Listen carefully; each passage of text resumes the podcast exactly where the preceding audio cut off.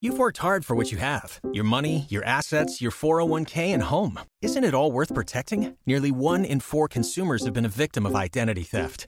Lifelock Ultimate Plus helps protect your finances with up to $3 million in reimbursement. LifeLock alerts you to identity threats you might miss, and if your identity is stolen, your dedicated U.S.-based restoration specialist will work to fix it. Let LifeLock help protect what you've worked so hard for. Save 25% off your first year on LifeLock Ultimate Plus at lifeLock.com/slash-aware. Terms apply. Hello, Nicole Goodnight speaking. Nicole, Cummings here. Listen, are you home and safe? Yeah, safe and sound at home. Why? I've just been informed by an anonymous source that someone might be planning to break into your house and steal your priceless collection of no sleep bobbleheads. Oh no, not my priceless collection of no sleep bobbleheads. I have the whole collection, including the one where Jessica's mouth is wide open trying to consume more snacks. That's the most priceless one of them all. That's unsettling, but but I'm not too worried. You know I have a SimpliSafe system at my home. Oh, that's right. Like you, everyone wants to keep their home, family, and bobbleheads safe, whether it's from a break in, a fire, flooding, or a medical emergency. SimpliSafe Home Security delivers award winning 24 7 protection. With SimpliSafe, you don't just get an arsenal of cameras and sensors, you get the best professional monitors in the business. It must bring you such peace of mind knowing SimpliSafe's got your back day and night, ready to send police, fire, or EMTs when you need them most, straight to your door. And their equipment is such high quality. No cheap sensors and cameras here. I feel so much more secure knowing the camera footage is so sharp and clear. And I remember you telling me how easy it was to set up. Around 30 minutes, right? And you did it yourself, so no tech dude had to come to your home? Exactly. Quick, easy, and simple to install. SimpliSafe has an arsenal of sensors and cameras that protect every inch of your home. And once it's easily installed, SimpliSafe's professionals take over, monitoring your home 24 7 and ready to send help the moment there's an alarm. Plus, with SimpliSafe, there's no long term contract, no hidden fees, or installation costs. Wait a second. I see someone sneaking around outside. Hey, what are you. Jessica? Hi, Nicole. Are you trying to break in to steal the bobbleheads? What? No! Well, uh, I mean, maybe. You two work things out. I want to let the listeners know that right now they can get a free home security camera when they purchase a SimpliSafe system at simplisafe.com slash no sleep. You also get a 60-day risk-free trial, so there's nothing to lose. Visit SimpliSafe, S-I-M-P-L-I-S-A-F-E dot com slash no sleep for your free security camera today. That's simplisafe.com slash no sleep. Jessica, you just destroyed the Brandon bobblehead. Quick, Cummings! Start the episode while I escape!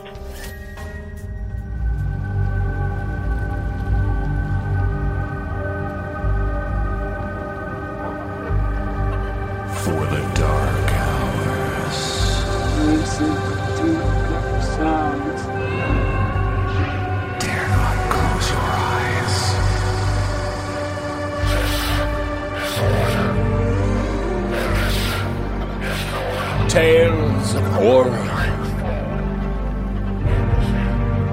As the sleepless hours tick past.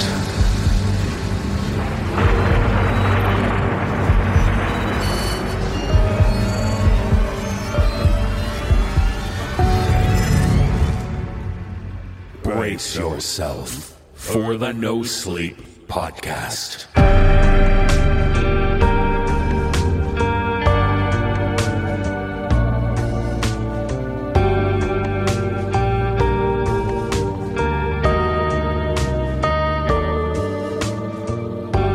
Season 15, Episode 16 of the No Sleep Podcast. I'm David Cummings. And now it's dark.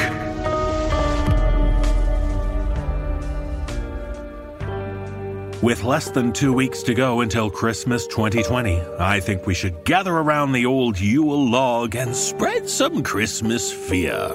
That is to say, we're going to be doing a no sleep Christmas live stream on YouTube. Saturday, December 19th at 3 p.m. Eastern Standard Time. That's noon on the West Coast and 8 p.m. GMT. UTC, Zulu time, or whatever you choose to call it. We'll do a Christmas story, and many of the No Sleep team will join us for some festive fan fun. So join us if you dare at youtube.com slash the No Sleep Podcast Official. And we'll deck the halls, slay the ride, and run over Grandma with a reindeer. Because, after all, all we want for Christmas is you. And if horror stories are on your Christmas list this year, you're in luck. We have some presents for you ready to unwrap. Now, let's begin our journey down this lost highway.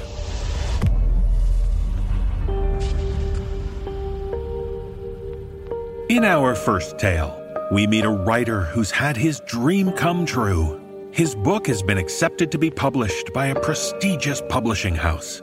But as we learn from author Lauren Stoker, the writer has to look after all the contracts and paperwork, and that can be rather daunting. I join Mike DelGaudio and Nikolle Doolin in performing this tale. So make sure everything is in good order before you sign away the rights to your submission.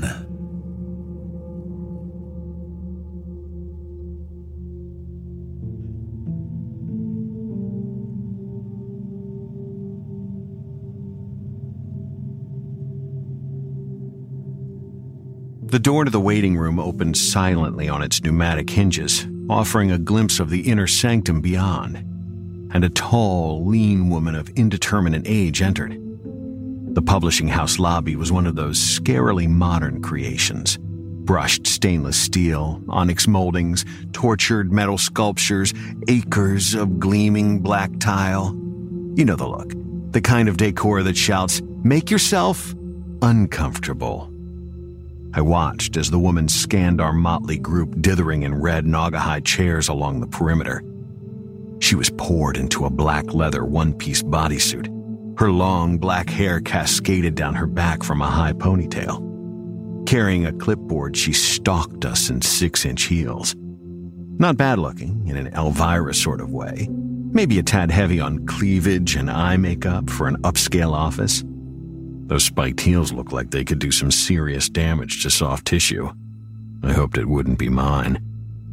Peering through black cat eyed glasses, her volumized eyes checked her sheet before looking up.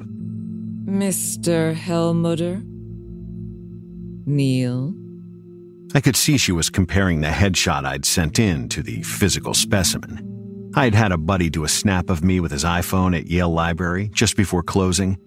I was wearing a tweed jacket over a v neck sweater and posed against a wall of scholarly tomes. My longish brown hair was brushed neatly. My expression was serious. I cringed now, remembering the pipe I'd insisted on holding. At the time, I thought it looked cool. My heart pounded. As I turned in my chair, I prayed I wouldn't make a Naugahyde fart when I stood up. I gave her a little finger wave after making sure my fly was closed. Ah. Come this way, please. She turned expertly on her stilettos and vanished through the open inner door.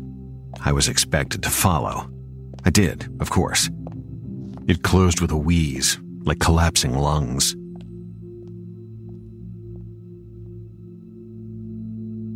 I was astonished when I'd gotten the phone call about the novel I'd submitted. Mostly, I just received form email rejections. But this group had actually called me, and not to berate me for wasting their time.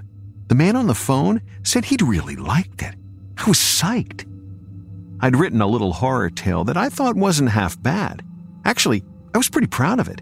It was my first book, after all, and I was eager to get it published just to rub it in the nose of those snotty elitists in my writing group. So I'd rummaged the internet for publishers in that genre and found their site, which in itself was an accomplishment. My internet search skills usually suck. Most of the results display everything except what I've queried. But this time, my cursor seemed drawn to the site like a compass needle to north. Their homepage showed a large, swirly Victorian logo surrounded by appropriately creepy images on a murky background. MS Inc. Reading their guidelines, I was elated. They seemed ideal for my book, a good fit. And Their address was in Midtown Manhattan. So, sure, when I got the call, I felt like I'd hit the big time. Take that, lit fic snobs.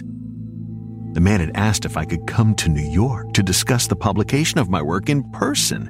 What would you say? Hell yeah, like I was going to turn that down? Sure, I said, Mr. Cool. I lived only one state away, so no biggie. I could take the train from Connecticut, make a day of it. We set a date, and here I was. Clean shaven in a blue shirt, navy suit, and maroon striped tie, no less. Catwoman led me along a labyrinth of somber corridors, passing closed, solid panel doors marked solely with wrought iron Roman numerals, and I counted up to nine. The hall sconces were flickering red glass bowls, supported by what looked like the iron tines of a pitchfork. Cute, but effective if goth fright night is what you're going for. I suppressed a shiver. Skipping to keep up with her, I attempted casual conversation. It's uh, pretty quiet here. I thought I'd hear the thump of printing presses or something. She turned and studied me over her glasses. A small, curling smile bloomed on her red lips. Production is in the basement. Less mess. At last, she ushered me into a cavernous wood paneled office with an immense desk and walls lined by dark stained bookcases filled with hardcover volumes. Each volume had a different person's picture on its spine. The more traditional decor was reassuring. It spelled permanence and success. Mr. Grimbold will be with you presently. She closed the door as she departed, leaving me in silence. Dead silence. The soundproofing rivaled that of a top notch recording studio. Such an old fashioned term, presently, as if Mr. Grimbold would be popping in from another plane or another realm. I sniffed. There was a disturbing, smoky smell I couldn't quite identify. The dude must be a heavy smoker. Didn't smell much like tobacco, though. More like somebody had burned a whole box of matches. The room was so dimly lit, I remained where I stood. What light there was filtered in through two long windows, heavily curtained in blood red velvet and giving a restricted view over the street. An inner door opened from the far end of the office, and a man entered. From another office, I heard someone hollering, in anger or in fright. I couldn't tell. Once the door had shut, all was hushed again. He walked to the desk and sat down, switching on his brass desk lamp. Copy editors, eh? The man just can't stand a comma splice. Sorry to keep you. I recognized the voice I'd heard on the phone. As my eyes adjusted to the half light, I picked out his name Gustav Grimbold on the brass nameplate and the editor in chief after it. I hadn't recalled his name, but I sure as hell remembered his title. The man himself called me? Wow. He gestured to the one chair in front of his desk. Please, Mr. Helmuter, no reason to stand on ceremony. He was dressed in an impeccably tailored black business suit, crisp white shirt, red tie. It was his hair that was more out of the norm. Not a hairpiece. I could see the roots of his iron gray hair springing from his scalp. But man, what a widow's peak. Like that kid in the Addams family. I ignored my own hair follicles goosebumping at the back of my neck. Just nerves. The chair he'd pointed me to was Jacobean, tall and heavy and carved with twining vines and fantastic beings. Some of the forms looked a bit demonic and disconcertingly frolicsome. I sat hiding my hands in my lap so he wouldn't see their trembling and doing my best to hide my smirk about the decor. Publishing only horror, it seemed a logical, if comical, touch to extend that theme into their furnishings. Was your journey an easy one? I thought of the agony of rejections I'd suffered before arriving, but deciding not to take the question as a metaphorical one. It was fine, thanks. Pity about the rain, although I suppose it's needed. It will help wash away the smoke. Peaky dude couldn't be from around here, or he would have said smog. Who was I to quibble? Grimbold laid his hands flat on his desktop. The nails were unusually long, but well manicured. First things first, just some formalities. The work is your own, and it's original and previously unpublished, yes? That's right. Quite a good story. Well crafted. I swallowed, damping down a gush of gratitude. Thanks. Did you find the online submission software easy to use? I lied. Yes, for the most part, although a few things were a, a bit different. I didn't want to let on how mystifying I'd found some parts of their form or divulge that I worked with cranky hardware and geriatric systems. I loathed online submissions, but hey, you gotta do what you gotta do. Good, good. And was this a simultaneous submission? He saw my hesitation as I attempted translation and clarified. Did you submit to any other publishers? It's all right if you did. But if you sign with us, we'd insist on you contacting the other publishers to withdraw your manuscript. No, no. Yours was the only publisher I submitted to. I could feel myself blushing at my grammatical gaffe, glad that copy editor couldn't hear me. I mean, to which I submitted. Grimbold nodded sympathetically.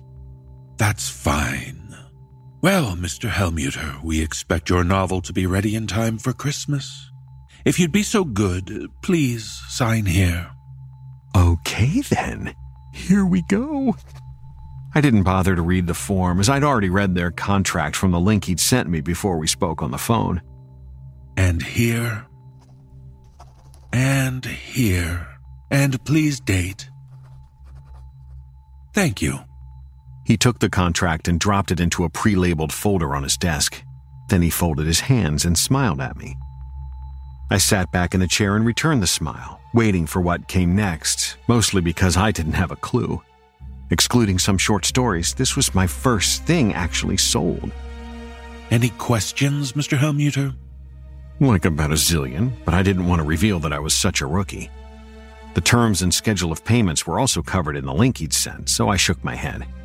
Excellent. Grimbold beamed at me, then pushed the intercom on his phone. Dominata, could you come in here, please? And bring Mr. Desaad with you. The same leather wrapped woman as before came in, towing a suited, slouching man with a bad brush cut and enormous hands. And now to the binding. Holy shit. Looked like I wouldn't have to battle months of editorial nitpicking. He was already discussing the book cover. I must rock! I might even be the next Dean Koontz. I allowed myself to relax my shoulders one notch and rested my hands on both arms of the chair. His two minions stepped up to either side of me and put a hand on each of the chairback's finials. As they did, the chair's carvings animated. My eyebrows shot up as the vines swarmed over my arms and bound me in place. What the? I goggled at the carved demons beginning to frolic up my crotch. They were putting the squeeze on me. Is there a problem, Mr. Helmuter? You did submit, did you not? Of your own free will? I whimpered, helplessly watching the furious forms envelop me. What the hell is this? Uh, it was just a book submission. I'll ignore the remark about hell, Mr. Helmuter, as it seems over obvious. You also checked the box labeled MS, did you not? I was trying to keep the pitch of my voice below falsetto. For manuscript, right? I thought that's what was required. You know, like if you were attaching something? He clicked his tongue and sighed, smiling openly now. His teeth were pointed. so many make that mistake. Grimbold shook his head. Please don't tell me you didn't bother to check our corporate information. there are always so many tabs and drop down menus. Fingers steepled, the editor sat back. I see. Well, our full name, as you would know if you checked our About Us page, is Masochists and Sadists Incorporated. We're a small subsidiary of Hell, as you might have read. And if you'd scrolled to the bottom of that page, you would have also seen that by checking the MS box on the submission form, you were agreeing to the additional services we provide, as well as exclusive and unlimited rights to your uh, content, as it were. The minions were now grinning. In any event, you've signed and dated our contract, which is quite binding, I assure you. Although I noticed you didn't bother to read it. But I did! The link you sent me! Oh, dear. My apologies. That was our standard contract. My staff had missed your checking the MS box when we sent it out. Which contract you sign makes a big difference. He twinkled at my frightened confusion. Leaning forward over his desk, hands clasped, he cocked an ironic eyebrow at me. Mr. Helmuter, hasn't anyone ever told you to first read the document in front of you before you sign? The twisting vines and romping demons had reached my throat. As the last of my breath was squeezed out, my vision dimmed, filled with red and black pixelation. A reptilian tail forced its way down my windpipe, choking off my scream.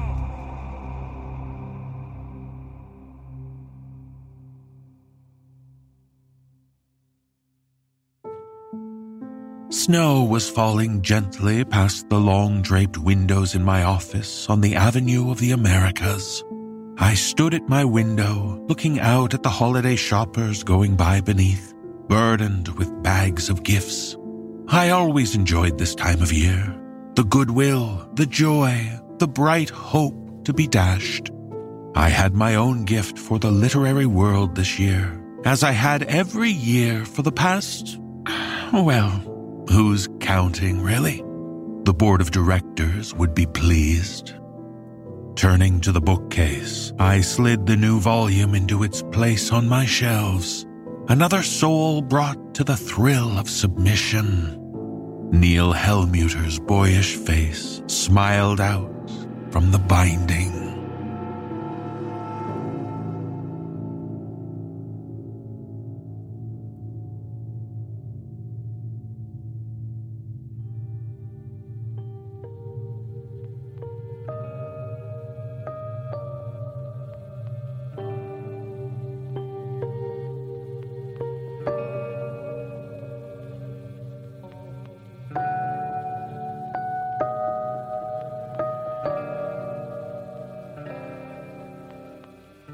These days, most of us are stuck inside and feel very limited to leave our homes.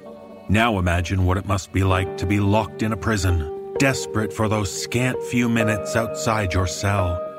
But in this tale, shared with us by author Amanda Dier, we meet a prisoner with a new cellmate, a man who's more interested in what can enter his cell. Performing this tale is Atticus Jackson. So enjoy being able to come and go when you please, but don't underestimate the potential danger of doors.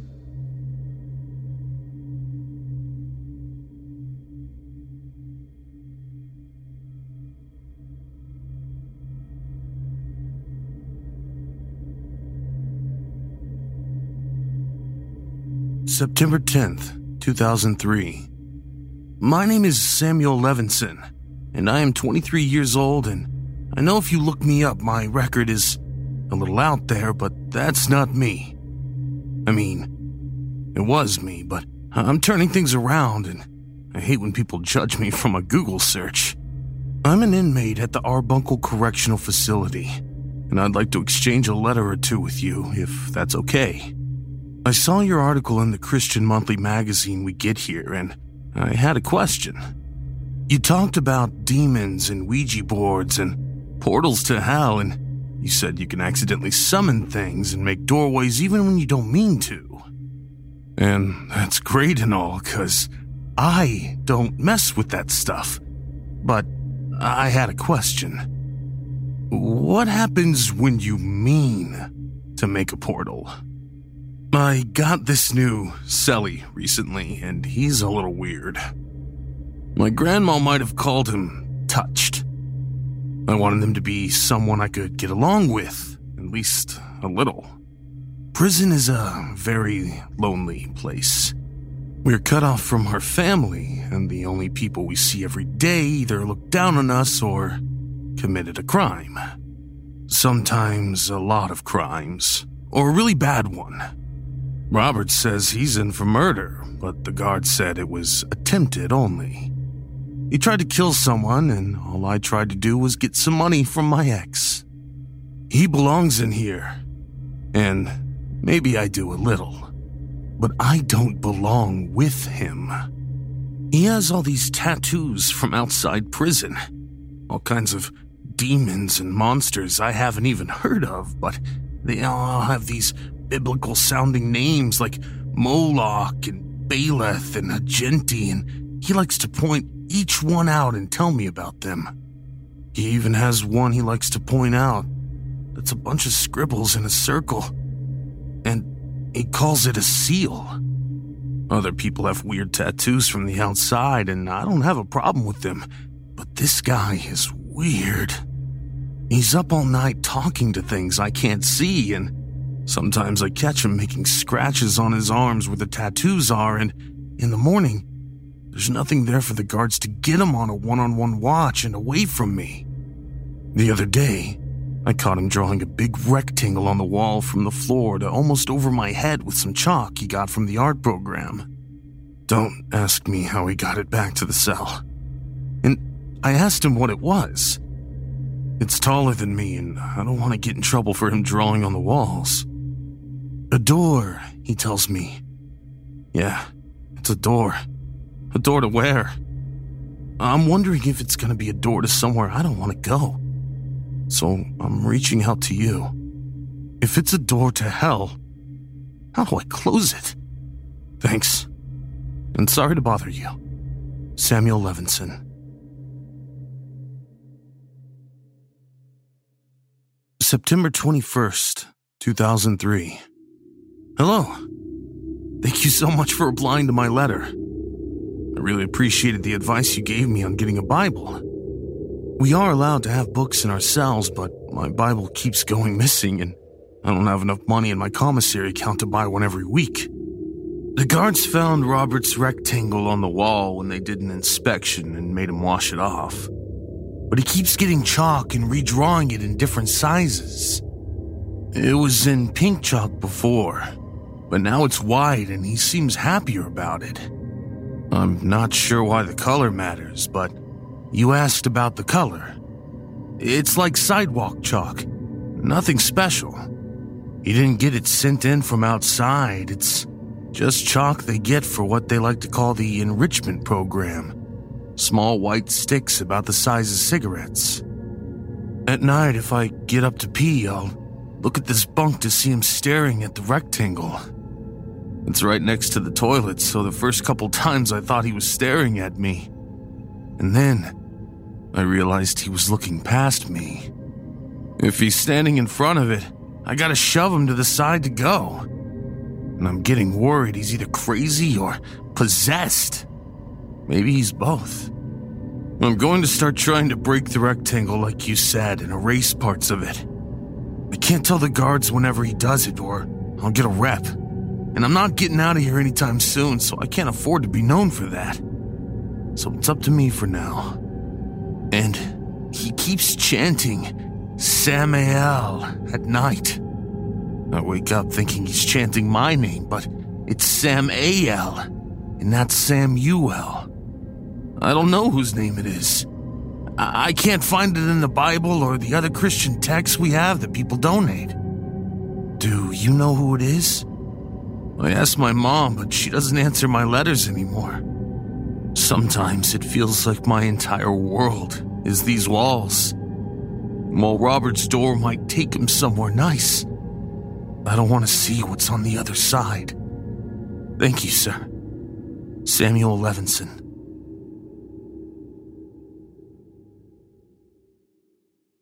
October 15th, 2003. Hello. I'm going to start this letter off with what Robert's doing now. He added a sketchy handle to his door. It's a little circle, but I think it worked. He made a door to hell. I keep seeing people out of the corner of my eye, even when I'm not in the facility. They haven't said anything yet, and they move out of the way if I'm walking towards them, but there's something creepy about them. There's a couple different kinds, and I thought demons are supposed to be obvious. These things are like people, but different. Their eyes are always too big for their faces, or their mouths are too wide, and sometimes they don't have a face at all. It's just smooth skin with vague indents where the eyes should be. And the big eyed women just follow me around the jail. They're in the yard standing under the bleachers. They shouldn't fit there, but they do. Peering between legs and always watching me. The people with the big mouths don't speak. Their faces move like they're stretching something inside, like how a snake unhinges its jaws. But they don't say anything to me, or open their mouths at all. I don't see them much. They're always standing around the guards watching them, hovering too close, but the guards don't see or say anything either. They just keep on with their day and they're doing cell checks less and less, at least in ours. And they're not making Robert wash the door off anymore. It's like they don't see it. I mean, I get it. It's white chalk on a plain whitish cement wall, but you can still see it when you look close enough. I don't know if the wide mouthed people are doing anything to the guards. Can a demon possess someone without being inside them? How come I can see them, but no one else can? And the printed stuff you sent about the different versions of Samael don't help. He's either an angel, a demon, or Satan. And I only like one of those options. Robert doesn't seem like the kind of guy who's trying to summon an angel, either. How come no one believes me but you? Thanks, and sorry. Samuel Levinson.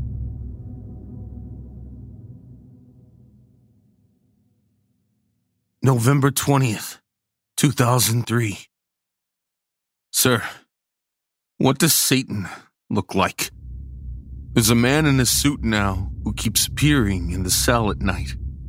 The damn door almost glows around the edges, and he just steps through and dusts himself off. He's always smiling very widely, but it's a strange kind of smile. He's got too many teeth for his mouth and it doesn't look like he's happy, but the smile never goes away. It's like there's hooks in the corners of his mouth stretching it out. He's not big in the way that some of the guys in the yard are, all muscle and banked rage. But his suit fits real good, like a high priced lawyer most of us can't afford. He's got some weird proportions, too tall and big shoulders, but the rest of him is real slender, like a malnourished kid or something.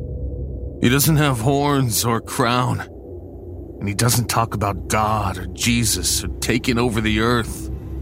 He just seems satisfied to be in the prison and for the door to have worked. Because he keeps tracing it with his finger all the time. And he looks at everything in the cell even the toilet. It's right next to the door, but what's so interesting about a toilet? I try not to watch while he touches everything. Robert just sits on the bed smiling while the man walks around our cell examining everything. Sometimes he walks through the door like it's not even there and goes off exploring or something. Because I don't see him again for the rest of the night.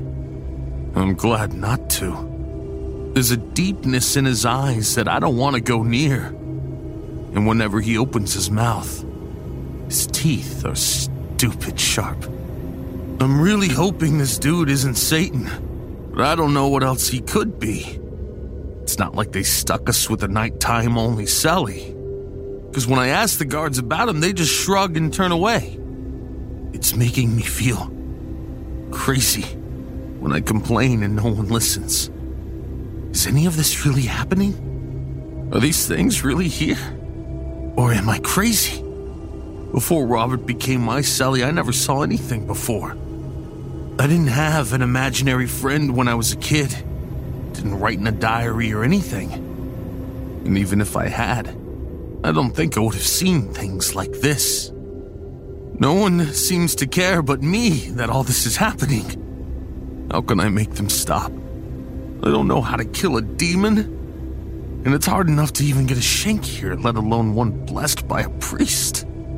I want to talk to the chaplain that comes here for Sunday services, but I don't know what to say to him. Mention a shank to any of the guests, and it's almost an instant visit to the hole. If I go there, maybe I won't see the suit man anymore. Or maybe I'd be trapped in a tiny room with him and nothing to distract him from me. You're the only person who believes me. Best, Samuel Levinson.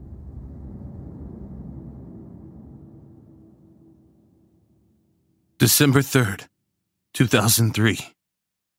Dear Sir, I'm sorry for all the letters I keep sending you.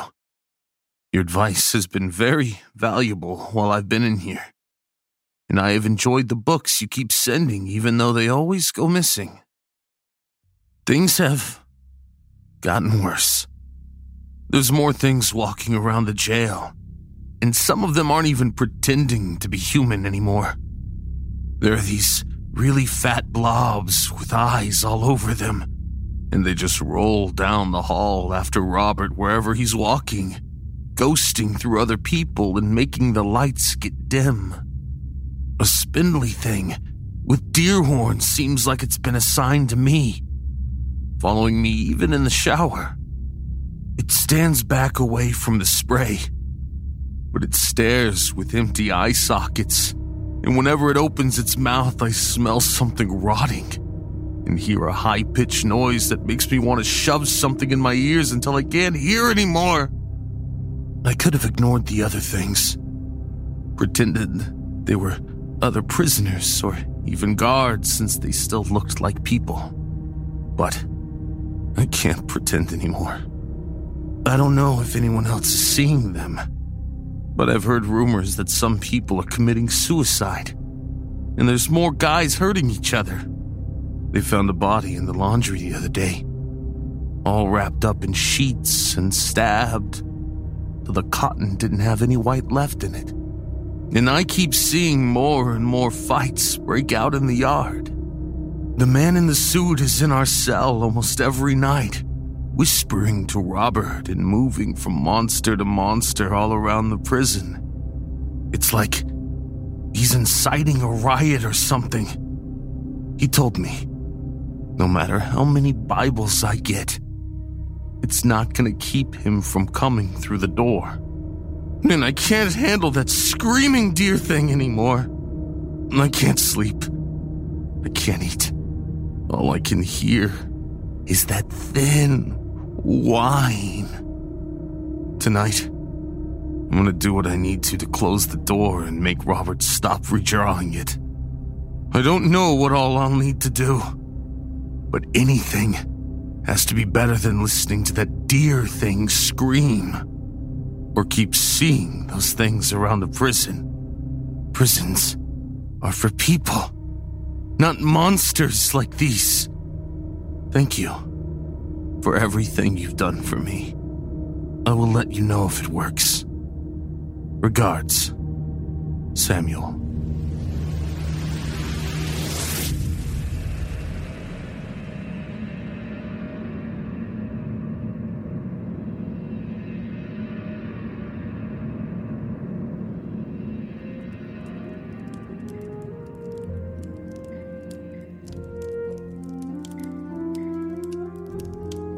Return to the prison, I mean the show, in mere moments. But first, it's the holiday season. Festive treats abound, like mint cookies, mint candy canes, and of course, Mint Mobile.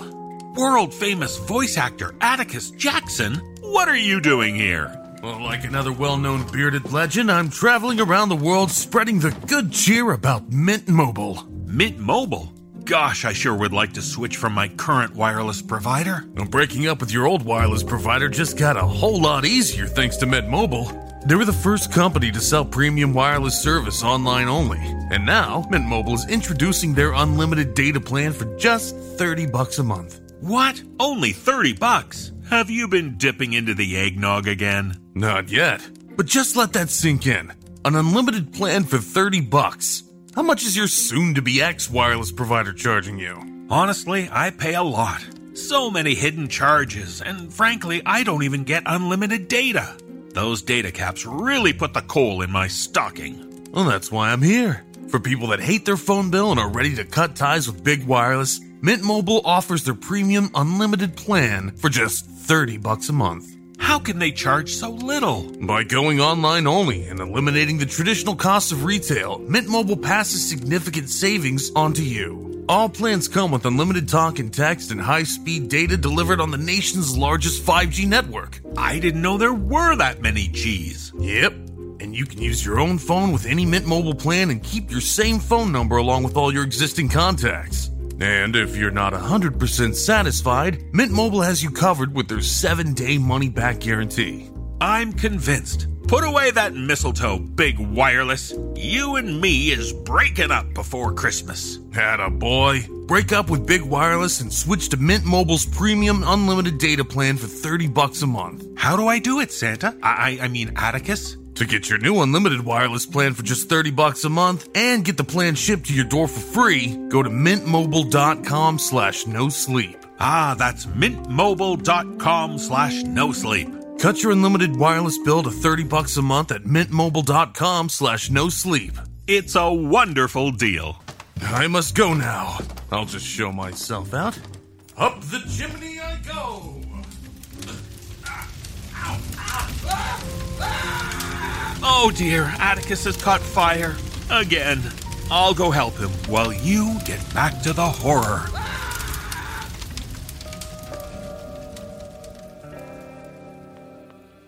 Do you ever have one of those days where you die and end up in hell talking to the devil?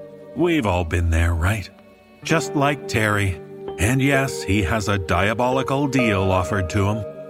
And as we learn from author Rona Vaselaar, the deal Terry's offered seems rather dark, even for the devil. I join Graham Rowat, David Ault, Dan Zappulla, and Jeff Clement in performing this tale. So think twice before you decide to do the devil's bidding.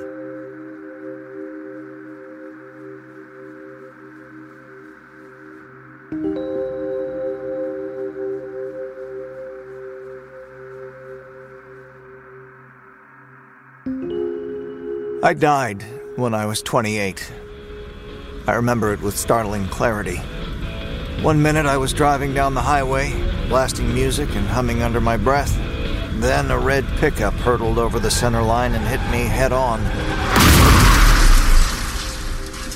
I wasn't wearing my seatbelt, so I was thrown forward through the windshield. I can still hear that horrible crunch as my head shattered the glass. I felt every second of my skid down the road, leaving blood smeared on the asphalt behind me. It felt like it took forever to die. It was the single most painful thing I've ever experienced. I wonder sometimes if dying is like that for everyone, or if I'm just unlucky. Then, everything was dark for an instant, sort of like blinking. I closed my eyes as I lay broken and bleeding on the burning hot asphalt, and I opened them to a sitting room. It was indescribable. Not because it was amazing or anything, it was just so nondescript. It looked like every boring waiting room you've ever seen in your life. Even now, I can't remember if the walls were white or gray or tan, if there was carpet or linoleum, if the love seat or couch or chair I sat on was that fake plasticky leather or actually covered in plastic. Hello, Terry. The man next to me was every bit as boring as the waiting room, except I can recall exactly what he looked like. He was average in height, a little pudgy around his cheeks, with dull gray eyes and thin lips. He was balding, with just a little wispy, sandy hair near his temples. He was wearing a suit, which I thought was funny. I'd be in a suit soon, I supposed, on account of the fact that I was. Dead. You're dead, Terry. I'd offer you my condolences, but, well. Thank you. We have something to discuss before you continue on to the afterlife. Are you aware that you are in hell? That jolted me. This is hell? Well, not exactly. This is just uh, uh, a, a, a holding chamber of sorts, where I speak to the souls of the damned before the actual damnation begins. This doesn't make any sense. I'm. I was a good person. Not the sort of good person that gets into heaven. Oh, Terry, you were neutral at best. Downright malicious in your worst moments, and we all know that the worst moments are the ones that count, don't we? There must be some mistake. I can't go to hell. I'm afraid there aren't many options available to you. Many? Wait, there aren't many options? What does that mean? Is there still a chance I can save myself? Who are you? So many questions. One at a time now. Yes, there is one avenue of escape open to you yet, and introductions, I should think, are hardly necessary. You're about to go to hell. You know who I am. The devil. I'm sitting here talking to the devil about to burn in hell. Well, it's not so much a burning as a filleting. Never mind that for now, though, Terry. Do you want to live? Yes. And do you want the chance to one day make it to heaven? Yes. Well, in that case, I'll offer you a choice. You can either accept your fate and walk through those doors into the bowels of hell, or you can get me three other souls to take your place. I. I don't understand. It's simple. You need to kill three people for me. Oh, but not good people, bad people, the ones who are certain to be damned. If you do that, then I'll let you live. You can spend the rest of your life acting like a saint and end up in heaven where you're so sure you belong. But if I kill three people, I mean, doesn't that automatically disqualify me from heaven? Didn't you go to Sunday school as a child? You simply have to ask God's forgiveness and He'll wipe your slate clean. And if that fails, you'll still have your entire life left to do good deeds to make up for three little murders. Trust me, people have gone to heaven for less. I would know. Why would I trust you? You're literally the father of lies. Of course, I lie to get my way.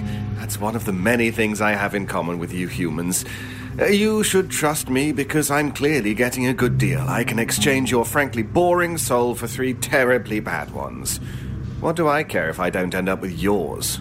Now, have we got a deal? Okay. Fine, you've got yourself a deal.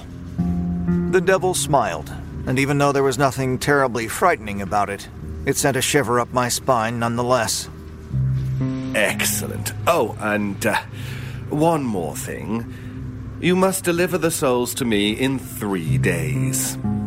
Three days? That's right. If at the end of three days you fail to pay up, then I'm afraid our contract is null and void. Understand? I nodded. Good. Well, then, off you go. And remember, choose your victims carefully.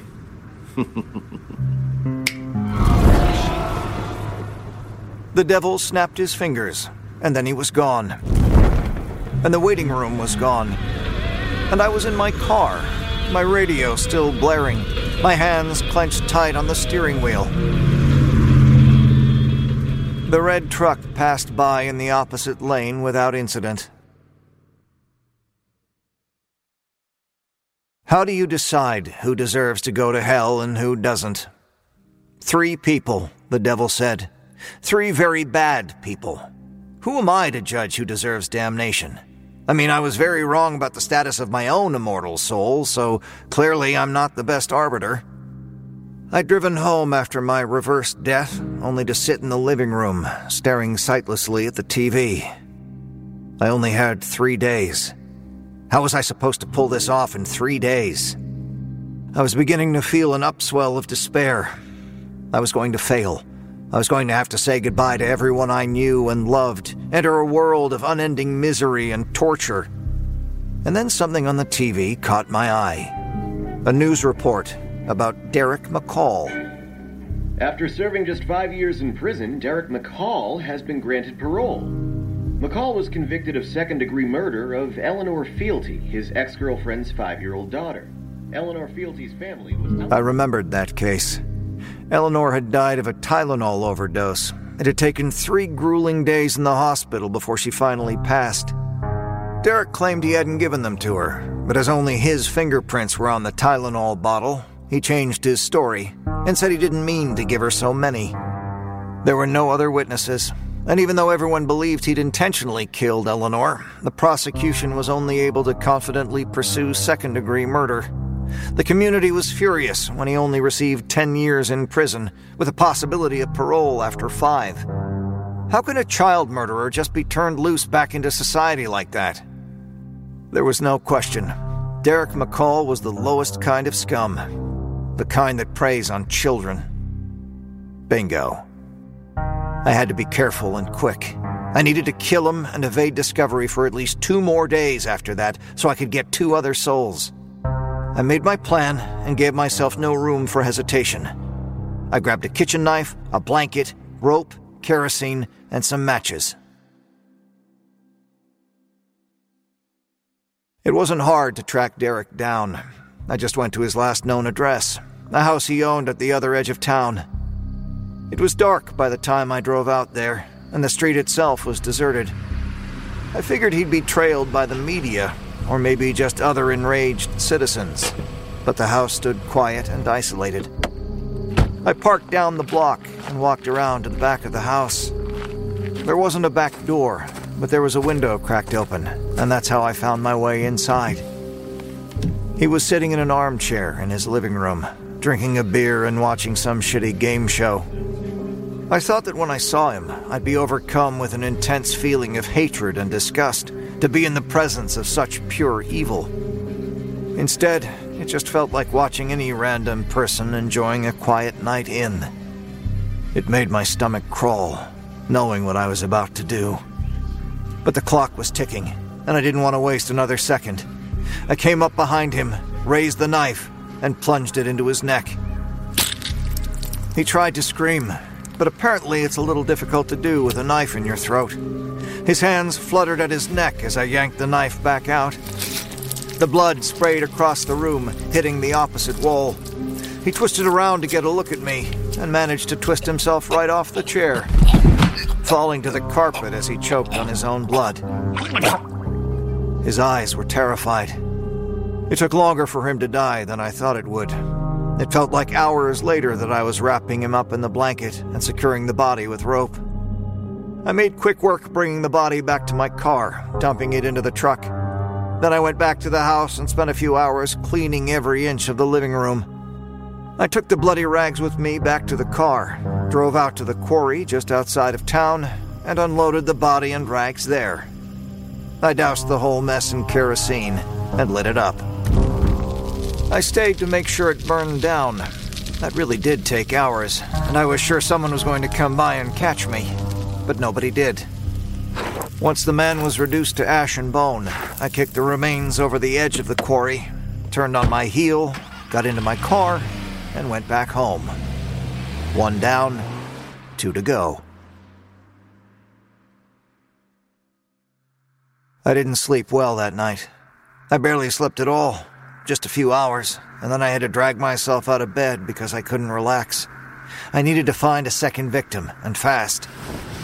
I got up and walked into the bathroom and saw that it was covered in blood. It was everywhere in the shower, on the toilet, covering the mirror. It looked like a person's entire blood volume was emptied into my bathroom. On the mirror, traced through the blood, were the words, Two days. I stumbled away from the bathroom and slammed the door shut. I'm pretty good at taking a hint, so I immediately began searching for my next target. I tried the news again, but came up with nothing. At least it didn't seem like anyone had noticed Derek's disappearance yet, so that was something. As I watched the news, I racked my brain. There had to be someone I knew, or at least knew of, that would qualify as a bad person. But who? And then it hit me. Of course. Of course! Nathan Becker. If you'd asked me who the worst person in our little neighborhood was, I'd have given you his name without question. Here was another scumbag preying on children. He was caught multiple times trying to lure young girls into his home. He was a registered sex offender, had done a stint in jail for assaulting a minor, and I always privately suspected that he'd killed some of his victims, though I'd never be able to prove it. It was just a hunch, anyway. Nathan was in his 60s by now, so I thought he'd be easy. And since he lived right down the street, I didn't have to go far. I still had the knife. Perhaps I should have gotten rid of it, but why not keep it until this was all over, then toss it at the end? I decided I'd kill him the same way I killed Derek. All I had to do was wait for nightfall.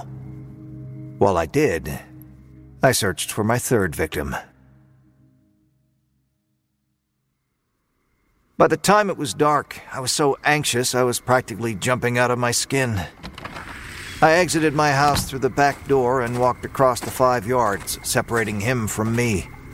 His back door was open, and it was a small matter to creep inside. I had to search the house to find him. It turned out he was already upstairs in bed, asleep. That should have made my job easier. But I stood there for a few moments watching him he was just so defenseless, laying there. He had no idea what was about to happen to him. I never thought I'd be in a position to say this, but it's hard to kill someone who's sleeping. You can't do it. I practically jumped out of my skin. Next to me stood the devil, staring at me in mild disapproval. I gave you this chance and you're blowing it. I can do it! I'm just gathering my courage. You're wasting time. If you don't hurry up, he's going to wake up. Nathan stirred in the bed. Be quiet! Let me handle this! Tick tock, Terry. Tick tock. The devil vanished. Who are you? What are you doing in my house? Panic seized me. I whirled around and plunged the knife without taking even a second to aim. It entered Nathan's stomach both of us stared at the knife for a second, like the situation hadn't really dawned on either of us. And then he started to scream. Ah! I grabbed one of his pillows and stuffed it over his face. He was thrashing now, which was causing the knife wound to tear wider, and that was causing him to scream louder. I wrenched the knife out and tried to stab him in the heart, except he was struggling so wildly that I got him in the lung instead. Finally, as he grew weaker, I was able to thrust the knife one last time into his throat. After that, it took mere seconds more until he bled out. I followed the same routine as the night before remove the body, clean the scene, drive the corpse and the evidence out to the quarry, burn it, kick the mess over the side. By the time I got home, I was exhausted and overwhelmed by the smell of smoke sticking to my skin.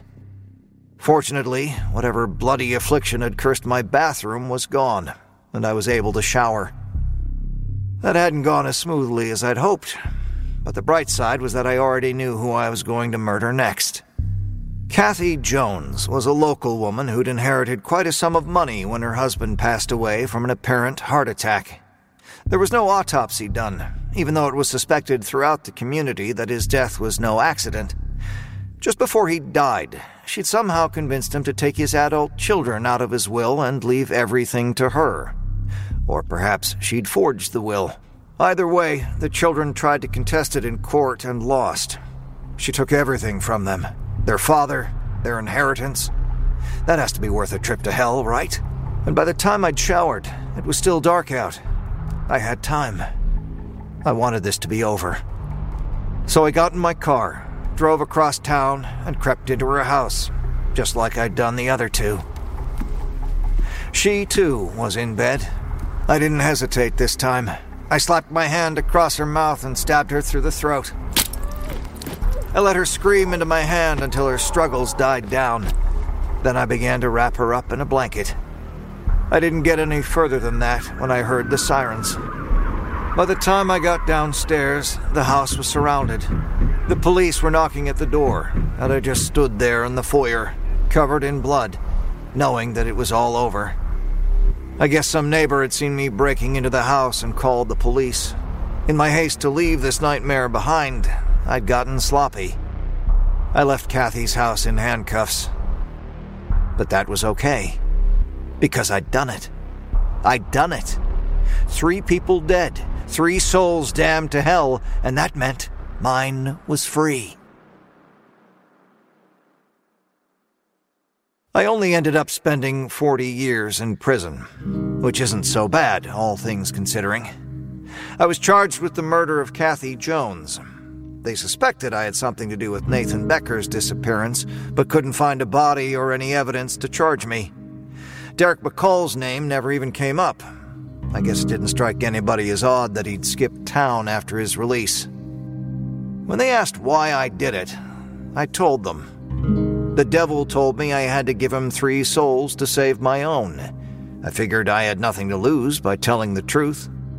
The lawyers wanted to plead insanity, but upon psychological evaluation, I was deemed fit to stand trial. I received a life sentence with the possibility of parole after 40 years. I was a model prisoner. I was kind and helpful to everyone. I took my beatings from the guards and the other prisoners and never complained. I attended church services and confessed my sins and begged God's forgiveness. But it never felt like enough. That was all right, though. I was only 68 when I was released. Plenty of time to make the world a better place and earn my spot in heaven. The first night out, I stayed at a hotel, having lost my own home when I went to prison. I could feel the possibilities opening up ahead of me, the good I could do, the kindness I could spread. I'd done it. I'd escaped hell itself. Then I woke up to someone standing next to my bed. I have to do it. I'm so sorry. He needs three souls. I have no other choice. That was the last thing I heard before I saw the flash of the knife.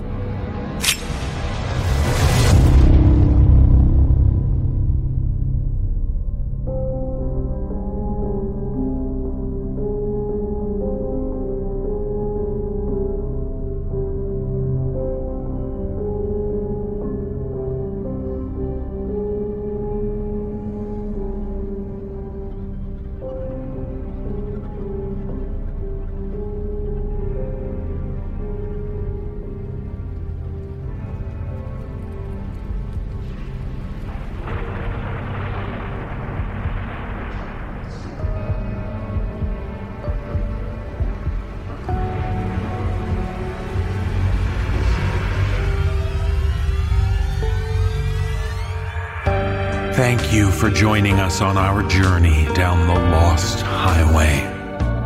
The musical score was composed by Brandon Boone. Our production team is Phil Michalski, Jeff Clement, and Jesse Cornett. Our creative content manager is Olivia White. I'm your host and executive producer, David Cummings. If you would like to find out how you can hear the extended editions of our audio program, please visit the nosleeppodcast.com to learn about our season pass program. 25 episodes, each over two hours long, and three exclusive bonus episodes, all for only $24.99. On behalf of everyone at the No Sleep Podcast, we thank you for listening. As the darkness fades, it feels like you're going to dream